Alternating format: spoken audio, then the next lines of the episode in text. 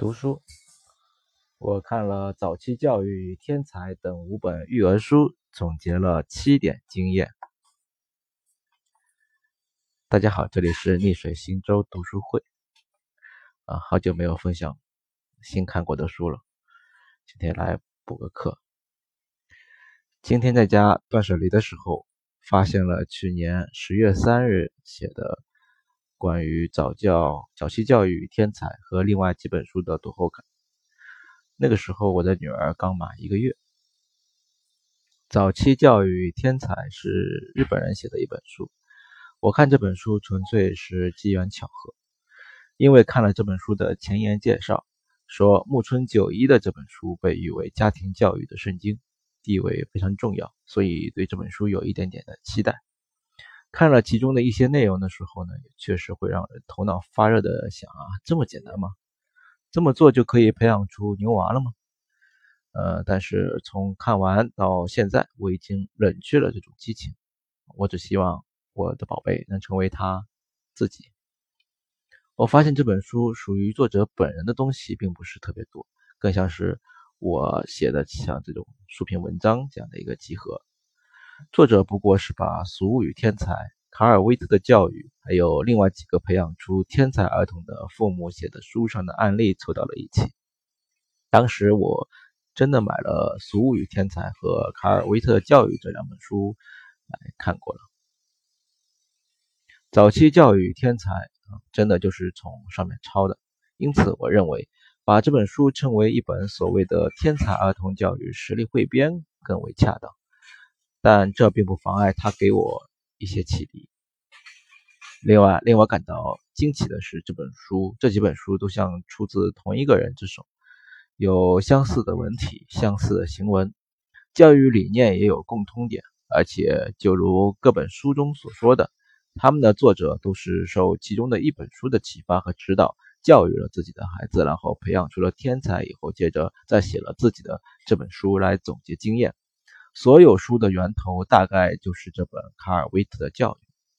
就我个人理解，这些天才儿童的教育有例子、有具体做法、有原则，可以复制模仿的地方也是有的，但很多还需要弄通其中的原理，并结合实际才行。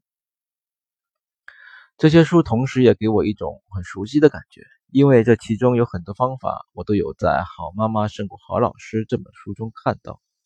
由此可见，尹建莉也是看过这本书的，算是那条师承的脉络上的一个点位。好妈妈胜过好老师中有一些中国经验，贴近中国实际，对中国读者来说，可读性、可指导性都要比上述这些书要强，是一本难得的好书，需要反复的阅读和反复的琢磨。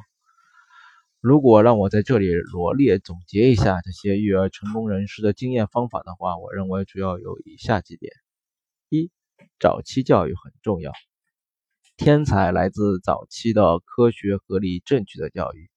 早期教育天才，卡尔威特的教育，俗物与天才，甚至包括《好妈妈胜过好老师》这本书所传达的一个信念都是这样的。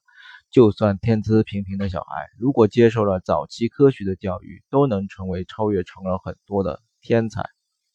二、学习语言是早期教育的基础和开始。学习语言，尤其是学习母语，非常的重要。要早早的教给婴儿标准的、规范的语言，让婴儿早一点学会。这些书都在说，婴儿不是没有情感的，不是真的无知无识的。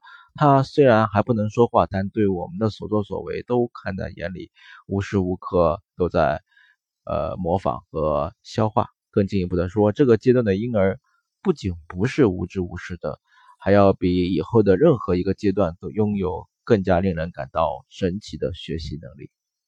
父母应该创造出一个丰富的环境刺激，给婴儿读书、读诗歌、听世界名曲，带着婴儿认识家里的各种生活物件。啊，这是床，那是桌子，这是苹果，那是椅子。父母要发音准确，嘴型夸张。你要知道，你所做的这一切都是在为宝宝的学习语言打下扎实的基础，都是在为他能够轻松自然地发出标准的母语做准备、做这积累。没有这些积累，也就没有以后的母语能力的大爆发。这个阶段是零到二岁，所做的这些叫硬灌，就是直接灌输的意思。这里要注意，零到二岁是儿童学习语言的阶段，只有先把母语学好，才有以后的阅读。到三岁时，在母语基础打牢的前提下，再开始积极的学习外语。这部分内容我也有在我的微信公众号“逆水行舟读书会”上的一篇文章，啊，语言是早教的开始，讲过。三要十分注意培养和保护婴儿的学习热情和兴趣，任何的事都不要用逼迫的方式，不要逼迫婴儿翻身，不要逼迫婴儿爬行。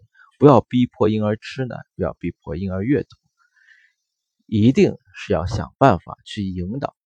如果一件事是婴儿拒绝的，千万不要去强迫他，越强迫越逆反，越强迫越事与愿违。要顺其自然，因势利导的引导婴儿去做，引导和挑逗婴儿去做。要在生活中寻找这样的诱导机会。一本书如果婴儿没有兴趣，就换一本书来看。换一个他状态好的时候来看，要注意时机。父母要控制好自己的情绪，不要着急，不要气馁，不要放弃。给儿童讲故事，可以先讲一半，留下一个悬疑给他，挑逗起儿童的胃口。接下来再假装自己很忙，没有时间读书，暗示和引导儿童自己去阅读。这部分内容可以扩展阅读。啊，我们该如何做称职的父母？这篇文章。在我的微信公众号“逆水行舟读书会”里有给大家分享啊，这个这个音频本来也录好了，但是喜马拉雅上面呃不让放。四，绘本是有意义的。我认为绘本的第一大意义是让婴儿亲近书，有利于培养孩子对书的兴趣。我给女儿买了这些书，可以供大家来参考。呃，波波鼠系列，我的爸爸系列。噼里啪啦系列、小熊爸爸绘本系列、哇笨，还有棕色的熊，你在看什么？大卫不可以，小蓝和小黄，晚安大猩猩，十个手指头和十个脚趾头啊，呃第二数等等。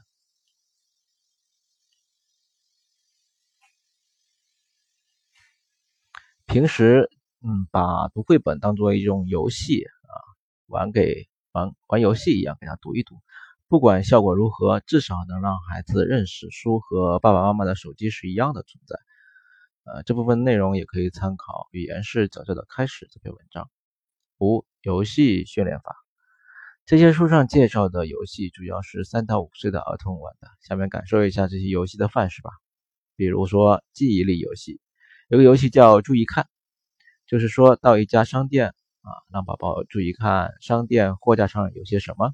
父母和儿童可以比一比，互相出题考，看谁记得多。这是很生活化的游戏。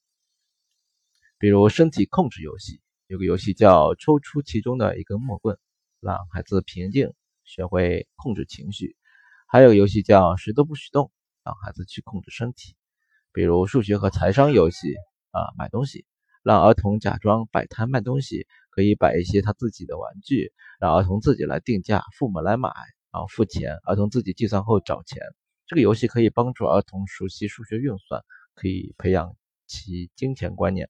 关于游戏的重要性啊，可以参考我的一篇文章，叫《奥数冠军的妈妈她如何育儿》，我有在公众号上分享。六，在大自然中学习。在大自然中可以发现各种对孩子来说新奇的知识，可以勾起孩子的求知欲。在大自然中可以学习到带有实践性的昆虫知识、植物知识、物理化学知识、地理知识、天文学知识等等等等。可以参看陈鹤琴写的《家庭教育》这本书。七、赞赏孩子的努力，夸赞孩子的努力，夸赞孩子和自己以前比起来有。很多的进步的表现，比如夸他，你比以前把积木摆得更好了，你认真看书了一个小时，你取得了这样的成绩是因为你很努力，这比简单的夸赞孩子你真棒啊，你真聪明要好得多。应该把孩子的进步归功于他自己的努努力，而不是归功于他的天才，应该归功于呃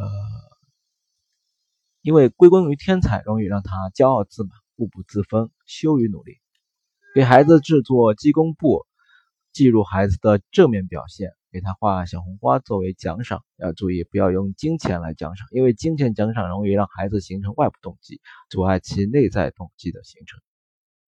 这样做的理论依据是认知行为主义学派的思想，强化儿童好的行为，给孩子贴一个正面的标签，让孩子有一个正面的自我定位，这样更能培养孩子的自信心，激发孩子的向上的潜能，形成学习的内在奖赏动机。可以参看《儿童心理学》《好妈妈胜过好老师》等书。好了，本文已经结束感谢大家的收听欢迎关注微信公众号丽水行舟读书会本本音频的文字内容也将在公众号上同步的呃贴出谢谢大家的收听再见。